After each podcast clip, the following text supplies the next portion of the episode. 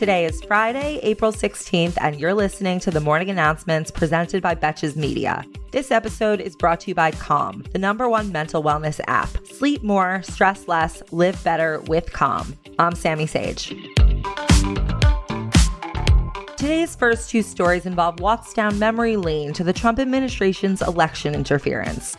For our first story, Russia is back in the news, this time because the Biden administration levied sanctions against 16 entities and 16 individuals that it accuses of attempting to influence the 2020 and 2016 elections, as well as in response to the more recent SolarWinds hack. Last month, an intelligence assessment concluded that Trump and his closest allies publicly embraced Russia's 2020 disinformation campaign against Biden, met with Russian linked officials who were part of the effort, and promoted their conspiracy theories. Two individuals involved in the election interference who were sanctioned were Russia's first deputy chief of staff, Alexei Gromov, who leads the Kremlin's use of media, and Konstantin Kilimnik, a Russian and Ukrainian political consultant and known Russian intelligence agent who was given Trump campaign polling data from then campaign chairman Paul Manafort. What a throwback, Paul Manafort. The polling data that Manafort gave them was significantly helpful information for their interference campaign, and it's quite a significant development that this is now on the record by the government. Also, under new sanctions are a slew of disinformation outlets and individuals and entities operating as a part of a troll farm, the Internet Research Agency. Treasury Secretary Janet Yellen characterized the sanctions as the start of a new U.S. campaign against Russian malign behavior. Yesterday, U.S. Capitol Police Inspector General Michael Bolton gave prepared testimony to a congressional committee about a recent watchdog report on the internal failures during the January 6th insurrection. The report said officers were hindered by leadership decisions and were instructed by their leaders not to use their most aggressive tactics to hold off the mob, such as less lethal weapons to disperse crowds like stun grenades. Bolton also said that interviews with department officials revealed inconsistencies in the types of planning documents that they should have prepared, and that some advance intelligence offered a more alarming warning ahead of the day's events than they ultimately prepared for. Yesterday, Chicago police officials released footage of a fatal police shooting of a 13 year old black boy named Adam Toledo from an incident that happened on March 29th of this year. The video shows the officer chasing him because he thought he had a gun and screaming, Show me your fucking hands. And the officer shot him when he appeared to turn around with his hands up. The officer has not been fired or charged with anything and is currently on administrative leave. They love that one. Both the prosecution and the defense have rested their cases in the Derek Chauvin trial. Yesterday was a shorter day, with the prosecution calling its earlier witness, Martin Tobin, back as a rebuttal witness in order to try to challenge some of what Dr. Fowler said yesterday about how carbon monoxide could have been a contributor to Floyd's death. Prior to Tobin's testimony, the judge ruled that he was only allowed to answer limited questions, confined to not bringing in any new evidence that they did not bring up before, or he would declare a mistrial.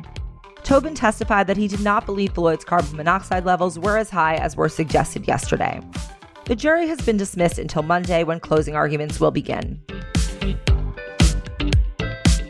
Here's something that's kind of a big deal. New legislation known as H.R. 40 has passed through congressional committee in a 25 to 17 vote, which proposes to create a commission to study slavery reparations for black Americans. This means that the full House of Representatives are going to vote on it, and if it passes, it will go to the Senate, where I'm sure Joe Manchin will kill it, but let's not get ahead of ourselves. This is some progress. To be specific, the legislation would establish a 13 person committee to study the lasting effects of slavery and racial discrimination throughout the country's history and submit its findings to Congress, including recommendations for remedies. Fun fact H.R. 40 was first introduced by Representative John Conyers over three decades ago in 1989. Now, time for a few headlines that speak for themselves a group of progressive Democrats in Congress unveiled a plan to expand the Supreme Court from nine justices to 13 justices, to which Nancy Pelosi immediately says she has no plan to bring to a floor vote.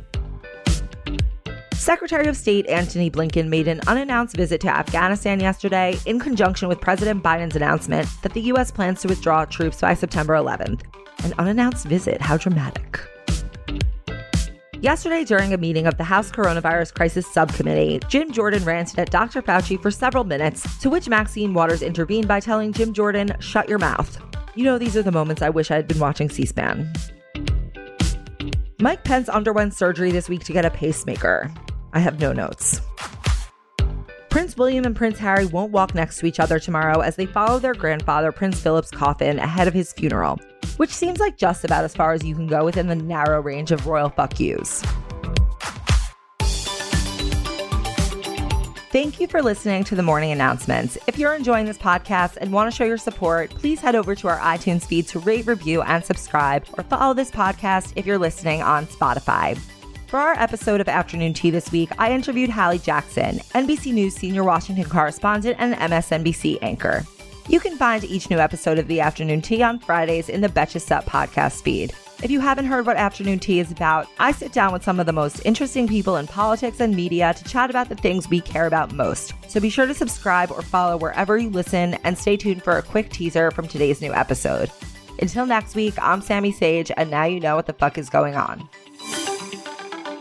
In the history of everything you've reported, what has been the most like interesting or challenging? Like, what's that like really intense moment for you?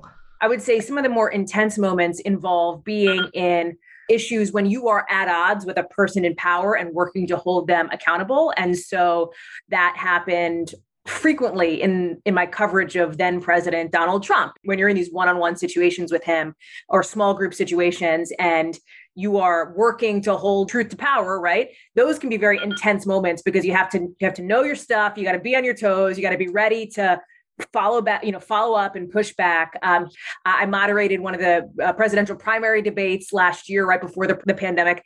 That was obviously very intense, took a lot of prep. You know, it's a big stage, wow. it's a big moment. And it's the same thing. You want to hold people in power who are looking to be in power accountable. Betches.